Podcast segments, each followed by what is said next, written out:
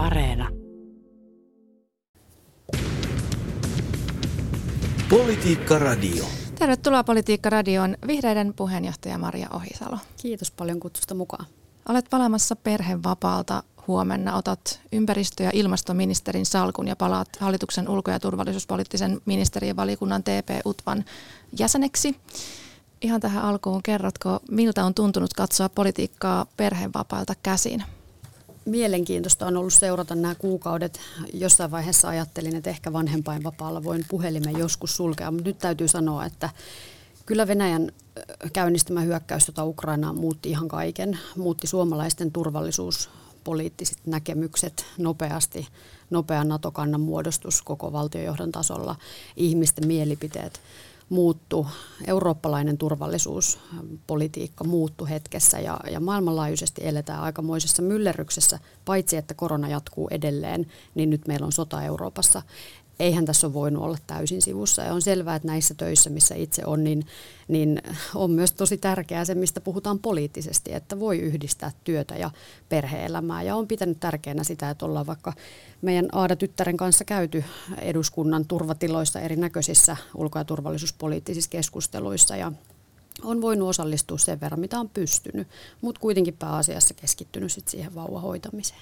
Hmm. Niin tosiaan, kuten sanoit, sillä aikaa kun olit perhevapaalla, niin koko maailma on oikeastaan kääntynyt toiseen asentoon. Venäjä käynnistänyt tämän brutaalin hyökkäyssodan Ukrainaan. Suomi on hakemassa NATO-jäsenyyttä. Millaisena näet tämän Suomen ulkopoliittisen aseman? Katseet maailmalla toki kohdistuu nyt vahvasti Suomeen ja Ruotsiin ja siihen, mitä tässä NATO-jäsenhakemus äh, hakuprosessissa tapahtuu. Ja on seurannut ylpeydellä sitä työtä, mitä Suomen valtiojohto on tehnyt tänä aikana.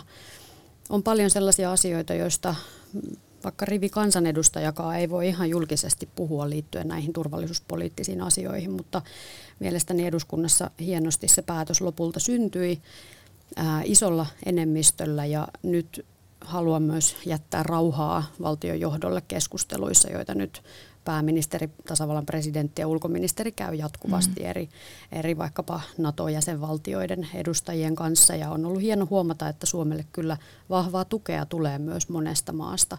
Suomea pidetään arvossa monella tavalla. Meitä arvostetaan paitsi hyvinvointivaltion koulutuksen näkökulmasta, niin myös siitä, että meillä on hyvä, erittäin toimintakykyinen puolustusvoimat ja se tunnetaan maailmanlaajuisesti myös. Tässä oikeastaan viime aikoina on monen kansanedustajaministerin, jopa pääministerillä tuntuu vaihtuneen tämä NATO-kanta. Sanna Marin vielä muutamia kuukausi sitten sanoi, että, että todennäköisesti hänen kaudellaan ei Suomi tule NATOon liittymään, mutta niin sinne vaan ollaan liittymässä. Onko itselläsi NATO-kanta ollut jossain muutoksessa? Kyllä tulin tuossa perhevapaiden aikana myös julkisuuteen oman kantani kanssa ennen kuin eduskunta tämän päätöksen teki. Ja se oli myös syy, minkä takia halusin käydä eduskunnassa niitä turvallisuus, ulko- ja turvallisuuspoliittisia keskusteluja. Halusin osallistua, halusin kuulla asiantuntijoita eri näkö, näkökulmista ja halusin tulla oman kantani kanssa ulos ennen sitä äänestystä. Sain ehkä myös sellaista kansalaispalautetta, että kansalaiset toivoi, että kansanedustajana pystyisin vetämään linjaa, koska ehkä peruskansalaisilla ei aina ole kaikkea sitä tietoa. Kuten sanottu, moni niistä asiakirjoista on ehkä leimattua tavaraa ja niitä ei välttämättä levitellä julkisuudessa. Kyllä Suomen turvallisuuspoliittista asemaa vahvistaa varmuudella se, että nyt ollaan hakeutumassa NATO-jäsen, jäseneksi ja toivottavasti sitten se jäsenhakemus mahdollisimman pian pystyttäisiin näissä eri valtioissa käsittelemään. Et oma kantani on kyllä muuttunut. Sinänsä on aiemmin kannattanut vahvaa eurooppalaisen puolustusyhteistyön lisäämistä – pohjoismaisen yhteistyön lisäämistä, mutta näitä voidaan tehdä yhtä aikaa. Ja hyvin moni Euroopan unionin jäsenvaltio on kuitenkin myös NATO-jäsenvaltio, eli tässä on paljon synergiaetuja. Tämä on se läntinen ratkaisu turvallisuuspoliittisesti, joka meidän piti tässä kohtaa tehdä. No Turkki hankaa Suomen ja Ruotsin NATO-jäsenyyttä vastaan. Voisiko Suomi joustaa Turkin asevientikielossa tai suostua näihin vaatimuksiin terroristien luovuttamisesta, mitä Turkki on tässä esittänyt? Mielestäni on selvää, että Suomi toimii kaikissa tilanteissa meidän oikeusvaltioperiaatteiden mukaisesti ihmisoikeuksia kunnioittaen. Ja tämä on Suomen ulkopolitiikan johdon linja tästä on yhdessä ulko- ja turvallisuuspoliittisissa selonteoissa, paitsi aiemmin päätetyssä selonteossa, myös näissä nyt tulleissa päivityksissä yhdessä linjattu. Eli näistä pitää pitää kiinni kaikissa tilanteissa. No mikä on vihreiden kulma ja panos tähän Suomen ulkopolitiikkaan? Venäjä on kuitenkin suurvalta ja, ja voi tarvittaessa myös uhata Suomen suvereniteettia. Mm. Kuten sanoin, olen seurannut ylpeydellä valtiojohdon työtä ja tietysti lähempää sitten Pekka Haaviston ulkoministerin työtä ja täytyy sanoa, että hurjaa on se vauhti, millä niitä keskusteluja käydään ja, ja aktiivisesti kohdataan eri valtioiden edustajia maailmalla, jotta luodaan sitä turvaa Suomelle sitten myös muiden, muiden tuen kautta. Vihreiden kulma tietysti kaikessa tässä on se, että meidän tehtävä on pitää huoli suomalaisten turvallisuudesta kaikissa tilanteissa. Meidän tehtävä on varmistaa, että meidän lainsäädäntö on kohdallaan, että meillä on sellaiset resurssit meidän puolustusvoimilla, rajavartioilla, että ne kaikissa tilanteissa turvaa ihmisten elämää niin, että ihmiset voi nukkua yönsä rauhassa.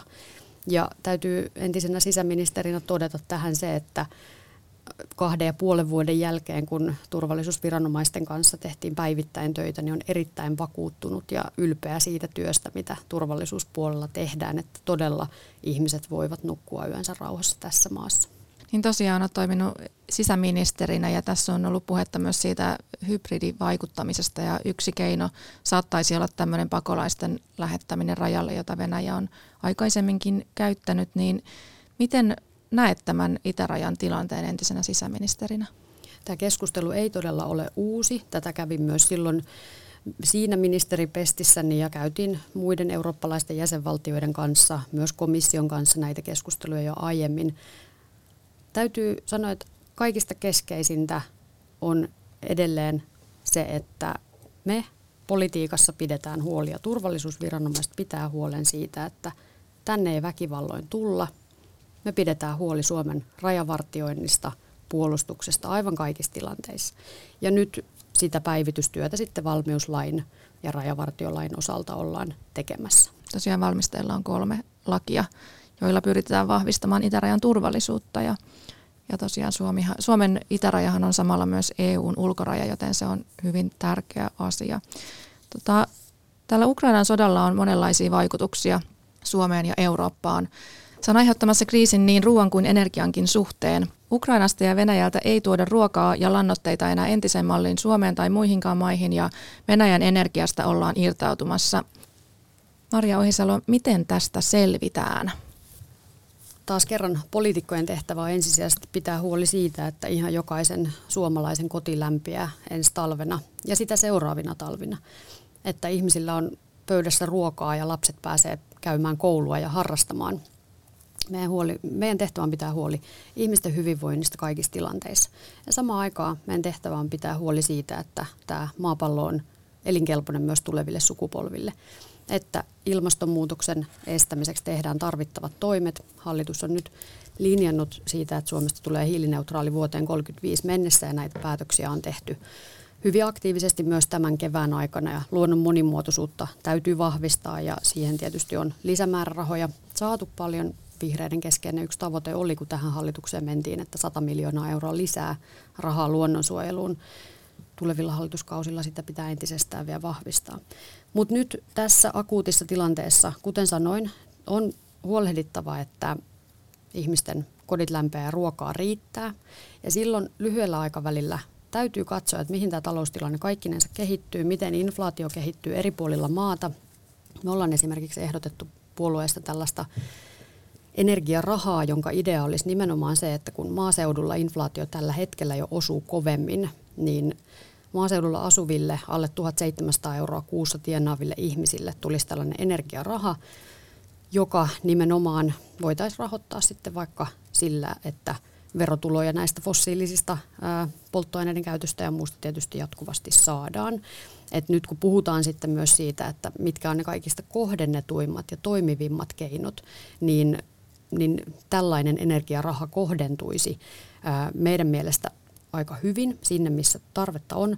Ja hallitus on kevään aikana tehnyt, mitä on sivusta seurannut, niin tärkeät päätökset muun muassa tässä työmatkakuluvähennyksessä Sen lisäksi indeksikorotus on tehty jo sosiaaliturvaan ja nämä on myös sellaisia selkeämmin kohdentuvia toimia, joita täytyy miettiä myös jatkossa, että ihmisten hyvinvointi säilyy, kaikilla, kaikki pysyvät mukana tässä valtavassa maailman mullistuksessa, mikä nyt on käynnissä. Ruoan hinta voi nousta jopa arviolta kymmenisen prosenttia tämän vuoden aikana. Se on varsinkin pienituloiselle ja vaikka eläkeläisille, monelle eläkeläisille aika iso korotus.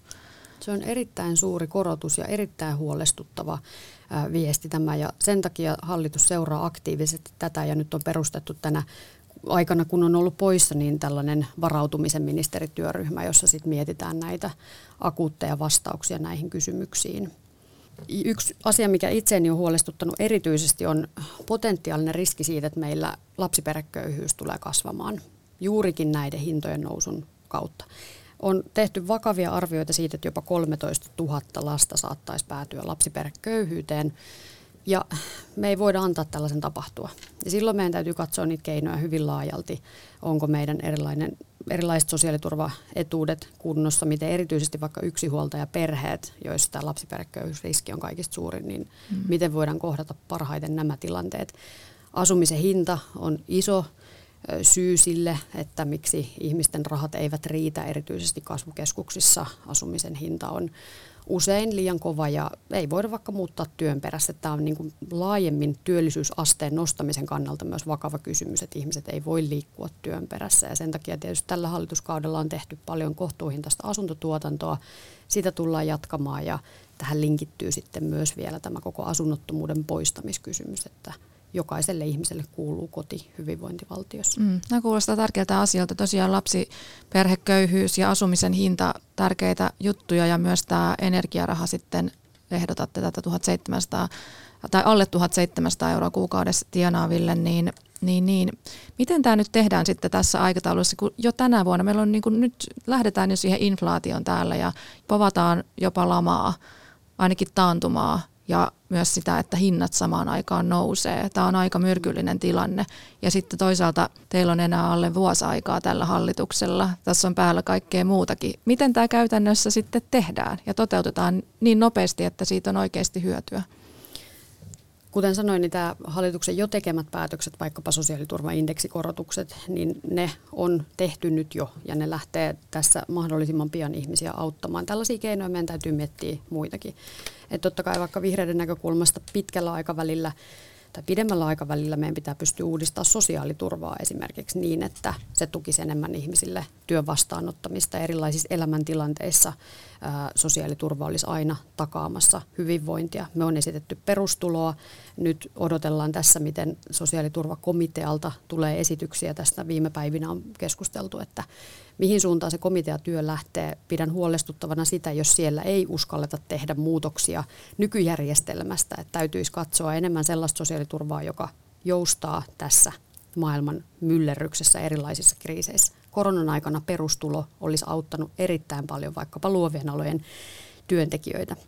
Mutta on selvää, että tämä on pitkän linjan tavoite ja tässä ajassa tärkeimpiä on nämä nopeammat toimenpiteet. Esimerkiksi tämä energiaraha voitaisiin ottaa käyttöön nopeammalla aikataululla. Niin, no ruokakriisi sitten taas se on, voi olla myös ihan globaali ongelma ja ruokakriisit on ennenkin aiheuttanut konflikteja. Pääministeri Sanna Marin on todennut, että meidän vastuullamme vauraina länsimaina on se, että me osta kaikkia ruokaa ja jätä köyhempiä maita oman onnensa nojaan. Niin mit, mitä mieltä olet tästä? Pitääkö meidän jollain tavalla huomioida myös se, että tämä ruokakriisi ei koske vain suomalaisia, vaan on myös globaali ruokakriisi? Kaikessa politiikassa on aina hyvä ajatella, että miten ne asiat näyttäytyy myös jossain muualla, kun me emme elä umpiossa. Globaalit kriisit ilmastonmuutoksesta nälänhätään, köyhyyteen liikkuu myös rajojen yli. Me ei olla irti niistä. Sen takia vaikkapa Suomi osana Euroopan unionia on tärkeässä paikassa, että me voidaan vaikuttaa, mutta toisaalta me ei myöskään jäädä yksin. Meidän tehtävä on yhtä aikaa, kun me turvataan suomalaisten hyvinvointia, niin katsoa, että me toimitaan niin eettisesti. Otetaan esimerkkinä nyt vaikkapa koronakeskustelu. Siinä puhuttiin paljon siitä, että onko rokotteiden jakelu globaalisti oikeudenmukaista. On selvää, kaikki varmasti tässä kohtaa ymmärtää, kun pandemia on menty jo kaksi ja puoli vuotta lähestulkoon läpi, että tällaiset asiat ei pysähdy valtioiden rajoille. Jos emme jossain pysäytetä tätä lainkaan, niin toisaallakin ihmiset sairastuvat. Tämä on vähän samankaltainen kysymys myös ruokaan liittyen, että, meidän on pidettävä se solidaarisuus kuitenkin mukana myös kaikessa meidän tekemisessä ja on tärkeää miettiä myös, myös tätä. Joo, ja EUlla on tulossa seitsemäs pakotepaketti. Tämä energiakysymys on tosi iso ollut, ollut näissä Venäjä-pakotteissa. Suomi olisi Sanna Marinin pääministerin mukaan valmis kaikkiin energiapakotteisiin, mutta miten tällaisessa tilanteessa varmistetaan se, että Venäjän energia pystytään korvaamaan ilman, että se kohtuuttomasti laittaa sitten luonnon ja ilmaston kärsimään? Tässäkin katsoisin yhtäältä lyhyttä aikaväliä ja sitten pidempää aikaväliä. Lyhyellä aikavälillä on kaikista keskeisintä nyt se, että ne kodit lämpeää myös ensi talvena ja sitä seuraavina talvina ja sitä ruokaa riittää pöytään. Ja tästä hallitus on tehnyt myös erilaisia päätöksiä, joilla varmistetaan tätä lämmityspolttoaineiden turvaa ensi talveksi. Sitten pitkällä aikavälillä me ei voida jättää tekemättä niitä ilmastotoimia, koska nyt nähdään erityisesti, että mitä suurempi riippuvuus meillä on fossiilisesta tuontienergiasta, fossiilisista lannoitteista, niin sitä enemmän ikään kuin kiristysruuvia meitä kohtaan voidaan myös käyttää muualta maailmasta. Ja kyse ei ole vain Putinin Venäjästä, vaan itse asiassa myös usein muista hallinnoista, jotka rahoittaa omaa sotapolitiikkaansa tällä fossiilienergialla. Sen takia siitä irtautuminen on viimeistään nyt tehtävä. Ja esimerkkinä se, miten me tuetaan meidän omaa maataloutta, viljelijöitä, jotka on erittäin vaikeassa paikassa nyt. Meidän pitää tukea ja hallitus on kevään aikana tehnyt tukipakettia heille akuutisti tässä ajassa nyt, mutta samaan aikaan on katsottava, että se tukiraha kohdentuu myös niin, että tulevaisuudessa se ruoantuotanto olisi mahdollisimman kestävää, omavaraista, ei tuontilannoitteista riippuvaista. Hiiliviljelymahdollisuudet on entistä enemmän keskusteluissa mukana. Että pyritään parantamaan maaperän elinvoimaisuutta, esimerkiksi Itämeren tilaa, vesistöjen tilaa ja parannetaan niitä satoja myös kaikkinensa, jolloin sitten viljelijätkin voivat voida paremmin ja kotimaista ruokaa riittää. Mutta onhan tällaisessa tilanteessa iso riski myöskin se, että nyt lähdetään käyttää sitten jotain fossiilista energiaa. Meillähän on, tiedetään, että Helsingissäkin kasa hiiltä tuolla, mitä käytetään ja myöskin turvetta, turvetta käytetään edelleen. Ja turvetuottajilla on annettu pitkät siirtymäajat ja, ja tuet, niin onko tässä nyt riski, että me sitten – hakkaamme vielä enemmän omia metsiämme, otamme turvetta, otamme hiiltä käyttöön. Voidaanko tavallaan selvitä ensitalvihinnalla millä hyvänsä? Miten tämä pitää käytännössä järjestellä niin, että me ei sitten olla yhtäkkiä, kaikki nämä tuotantoketjut ei ole riippuvaisia sitten niistä päätöksistä, mitkä nyt tehdään tämmöisessä paniikkitilanteessa, että siitä sitten oikeasti siirrytään niihin kestävämpiin Tämä on erittäin hyvä kysymys ja koska me tiedetään, että mikään tällainen siirtymä ei tapahdu, mikään vihreä siirtymä erityisesti ei tapahdu yhdessä yössä, sen takia on tärkeää, että tässä maailman ajassa nyt hallitus on tämän kevään aikana päättänyt lisätuesta vihreälle siirtymälle itse asiassa 850 miljoonaa euroa lisää. Sen lisäksi mukana on tämä miljardi euroa suurin piirtein sieltä elpymisvälineestä jo aiemmin. Eli rahaa käytännössä vaikkapa kotitalouksien öljylämmityksestä irtautumisen tukemiseen, liikenteen sähköistämiseen – erinäköisiin toimiin, joilla päästään sitten juurikin näistä riippuvuuksista eroon. Sitä työtä tehdään koko ajan ja se on tärkeää, että siinä työssä ei pysähdytä. Mutta samaan aikaan pitää akuuttia tilannetta katsoa niin, että ensi talvena ne kodit lämpeää ja sitä, siitä eteenpäin. Et sitten jos, jos jäädään ikään kuin kiinni niihin vanhoihin tapoihin tehdä, niin ne ongelmat on aina edessä. Me ikään kuin heitetään vain palloa eteenpäin eikä tulla ratkoneeksi niitä suurempia juurisyitä. Helsinki mainittiin tässä, niin on hyvä nostaa esille se, että hiilikasat ovat häviämässä Helsingistä. Hiilivoimalat on päätetty sulkea ja esimerkiksi suurten lämpöpumppujen mahdollisuuksia tässä kohtaa tullaan hyödyntämään lämmön varastointia, montaa muuta. Mutta et, et, jos sähkön tuotannon puolella ollaan onnistuttu aika hyvin jo omavaraisuutta kasvattamaan, niin sitten lämmityksen puolella ne haasteet on edessä. Mm. Ja, ja Helsingissä tietysti on isoja haasteita edessä, mutta paljon hyviä suunnitelmia on myös tehty. Niin ja varmaan aika paljon riippuu, jos katsotaan koko Suomeakin, niin siitä, että mitkä puolueet on seuraavassa hallituksessa, koska teillä on enää vajaa vuosi aikaa.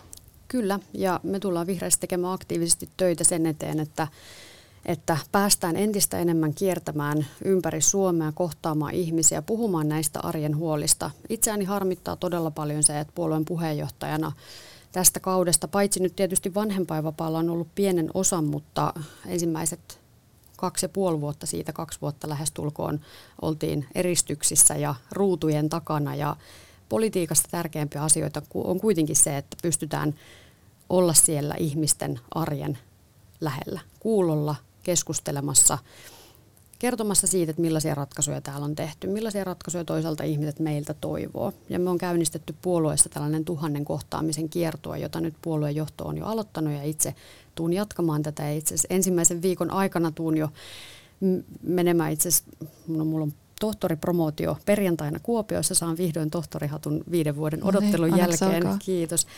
Siitä jatketaan Sallan kansallispuisto avajaisiin, joka on myös tärkeä iso etappi, joka on tällä hallituskaudella päätetty.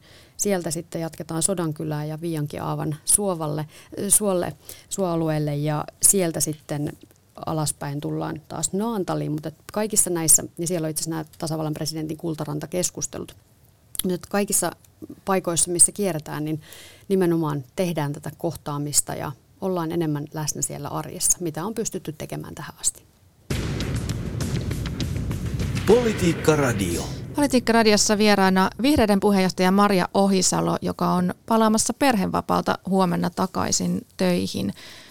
Vihreiden kannatus 9,4 prosenttia viimeisimmässä Ylen kallupissa – Vertailun vuoksi todettakoon, että viime vaaleissa 2019 11,5 prosenttia. Tässä on lievää laskua siis ollut.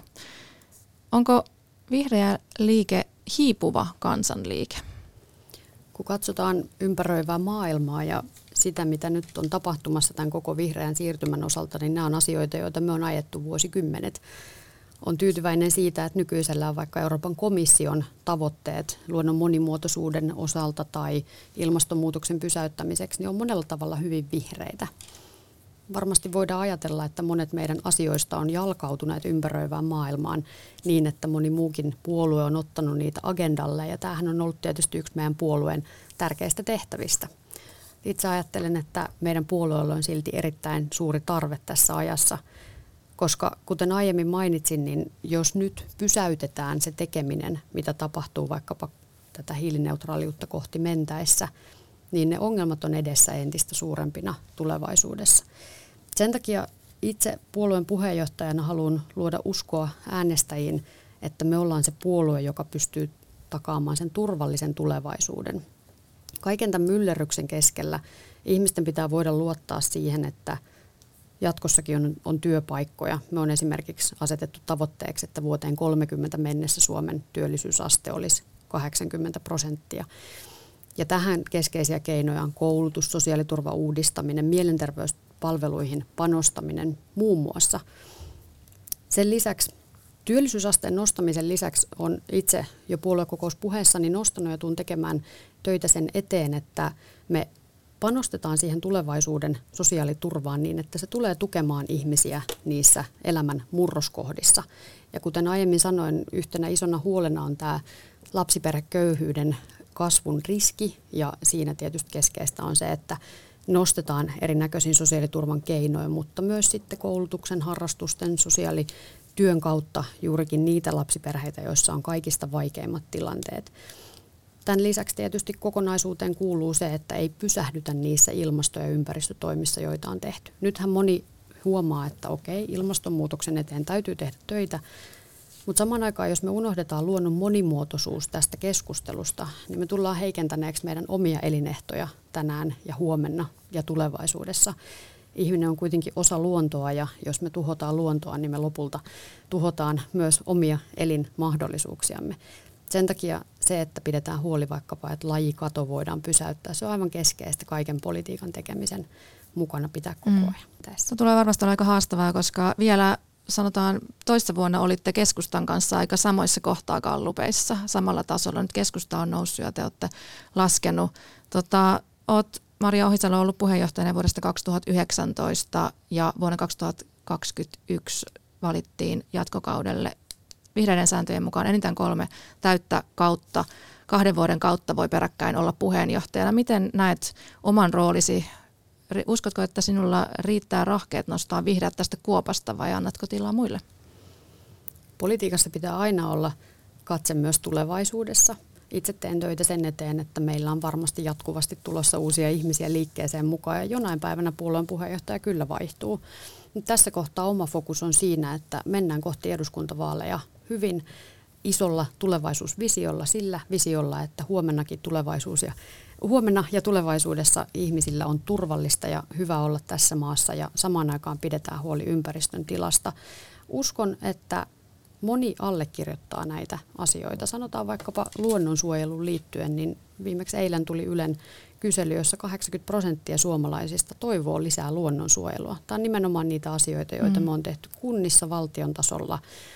No miksi sitten vihreiden niin kuin kannatus laahaa, jos kuitenkin suomalaisissa on tällaista niin kuin luontoarvojen arvostusta, niin miksi ette ole onnistunut kuitenkaan puhuttelemaan ihmisiä? Tässä on menty läpi hyvin vaikea hallituskausi. Se on ollut kaikille puolueille vaikea ja kuten sanoin, että varmasti en ole ainoa puolueen puheenjohtaja, joka tuskailee sen kanssa, että ei ole päästy kohtaamaan ihmisiä kunnolla. Mutta että varmasti kun koronassa ihmisten huoli on ollut sekä omassa että läheisten terveydessä, hengessä, elämässä, niiden suojelussa ja nyt Euroopassa on sota hyvin lähellä meitä. Meidän turvallisuuspoliittinen ajattelu on hetkessä muuttunut. Ihmisten fokus on näissä kysymyksissä hyvin vahvasti. Silloin voi olla, että me ei olla puolueena onnistuttu kunnolla viestimään siitä, että on myös muita kriisejä, asioita, joihin täytyy jatkuvasti tehdä panostuksia, mm. täytyy jatkaa niiden asioiden osalta. Ja kyse on vaikka tässä kohtaa ilmastokriisistä tai mielenterveyskriisistä siitä, että yhä useampi nuori jää vaikka työkyvyttömyyseläkkeelle päälle niin. kolmekymppisenä. No tota, terapi- hallitus kuitenkin päätti, että tämä terapiataku ei nyt jatku tai sitä, se ei pääse läpi. Ja toisaalta sitten, eikö nyt ole ollut tuhannen taalan paikka myös, myös tota, nostaa sitä kannatusta vetoamalla tähän, että kun energiakriisi on Venäjältä ei tule energiaa, niin sitten tämä voitaisiin tehdä jollain tavalla niin kuin vihreän siirtymän kautta. Eikö tämä ollut oikeastaan aika tuhannen taalan paikka vihreillä? Minusta se on tuhannen taalan paikka maailmalle ymmärtää, että fossiilienergiasta kannattaa nyt irtautua mahdollisimman pian. Että se on yhtä aikaa kestävää, se luo kotimaista työtä, se luo parhaimmillaan rauhaa. Me ei haluta olla rahoittamassa tällaisten Putinin kaltaisten hallintojen sotakassoja. Tätä viestiä meidän täytyy entistä enemmän kertoa ihmisille ja uskon, että moni tämän allekirjoittaa. Miten arvioit hallituksen kunnianhimoa ja saavutuksia ilmaston suhteet? Onko ilmastopäätökset riittävällä tasolla olleet tällä hallituksella? Tämänkin kevään aikana on tehty paljon päätöksiä ja nyt oikeastaan kun katsotaan taaksepäin, niin kolmessa vuodessa me ollaan osoitettu todeksi se tavoite, joka silloin vuonna 19, kun käytiin ilmastovaaleja, silloinhan moni puhui nimenomaan ilmastovaaleista, halusi äänestää puoluetta, jolle ilmastoasiat on tärkeitä. Silloin asetettiin tavoitteeksi, että Suomesta tulee hiilineutraali vuoteen 35 mennessä. Ja nämä päätökset on nyt tehty. Mm. Se polku no to- on ikään kuin luotu ja tämä on nyt tärkeää, että me jatketaan sillä polulla, jotta sitten, kuten sanoin, että ne ongelmat ei ole taas edessä myöhemmin. Niin, toisaalta sitten taas muun muassa ilmastopaneelin puheenjohtaja Markku Ollikainen on arvioinut, että, että hallituksen nämä syksyllä tekemät toimet eivät riitä ja myöskään nämä tänä vuonna päätetyt lisätoimet eivät ole riittäviä, jos halutaan 2035 hiilineutraali Suomi. Ja toisaalta Suomella on myös tavoitteena liikenteen kasvihuonekaasujen puolittaminen 2030 mennessä. Markku Olikainen arvioi, että, että näin nyt oikein näillä keinoilla kuitenkaan onnistu, mitä hallitus on tehnyt. Oletko siis silti tyytyväinen tämän hallituksen ilmastopolitiikkaan? Viimeisimpänä toimena eduskunnasta on tullut ilmastolaki, uusi sellainen, joka paitsi asettaa tietysti tälle hallitukselle velvoitteita, niin itse asiassa myös tulee tulevia hallituksia velvoittamaan siihen, että tähän 35 tavoitteeseen päästään. Lisäksi luonnonsuojelulaki on nyt saatu eduskunnan käsittelyyn ja nämä yhdessä tulee rakentamaan kokonaisuutta, jossa paitsi pyritään vähentämään päästöjä, myös kasvattamaan hiilinieluja. Ja tässä on tehtävä jatkuvasti töitä. Tämä on työ, joka ei pysähdy, vaan maailman muutoksia on seurattava. On seurattava, mihin taloustilanne kehittyy, millaisia ratkaisuja ja vastauksia meillä on. Ja yhtä aikaa pitää kuljettaa sitä, että pidetään ihmisten hyvinvoinnista huolta, mutta myös ympäristön tilasta. No, hallitus kuitenkin päätti huhtikuussa alentaa polttoaineen hintaa pienentämällä biopolttoaineen jakeluvelvoitetta. Tosiaan dieselin hinta laskee, mutta se tarkoittaa myös sitä, että päästöt kasvavat tilapäisesti. Miten vihreät pystyy elämään tämän päätöksen kanssa? Vihreät on ollut mukana nyt, mitä on seurannut sivusta, niin tietysti tiedän, että, että mukana näissä päätöksissä ja tässä on mie- mielestäni se näkökulma jatkuvasti mukana, että turvataan nyt lyhyellä aikavälillä se ihmisten toimeentulo, hyvinvointi ja pitkällä aikavälillä se, että näihin tavoitteisiin tullaan pääsemään. Nyt esimerkkinä otan vielä uuden, kun ilmastopaneeli mainittiin tässä. Siinähän kyse on siitä, että me jatkuvasti konsultoidaan asiantuntijoita, tutkimustietoa siitä, että miten päästöt kehittyy, mitä voimme tehdä lisäksi ja mitä pitää tehdä. Mutta itse asiassa luonnonsuojelulakiin tulee myös tämän luontopaneelin vakinaistaminen ja vahvistaminen, sen rooli mukaan niin, että me kaikessa meidän tekemisessä kuunnellaan jatkuvasti asiantuntijoita. Että kyllä siellä vaikka varautumisen ministerityöryhmässä, johon jatkossa tuun itse myös kuulumaan, niin varmasti täytyy katsoa kaikkia näitä aspekteja yhtä aikaa. Kiitos oikein paljon tästä haastattelusta. Vihreiden puheenjohtaja Maria Ohisalo. Kiitos paljon ja hyvää päivänjatkoa. Politiikka Radio.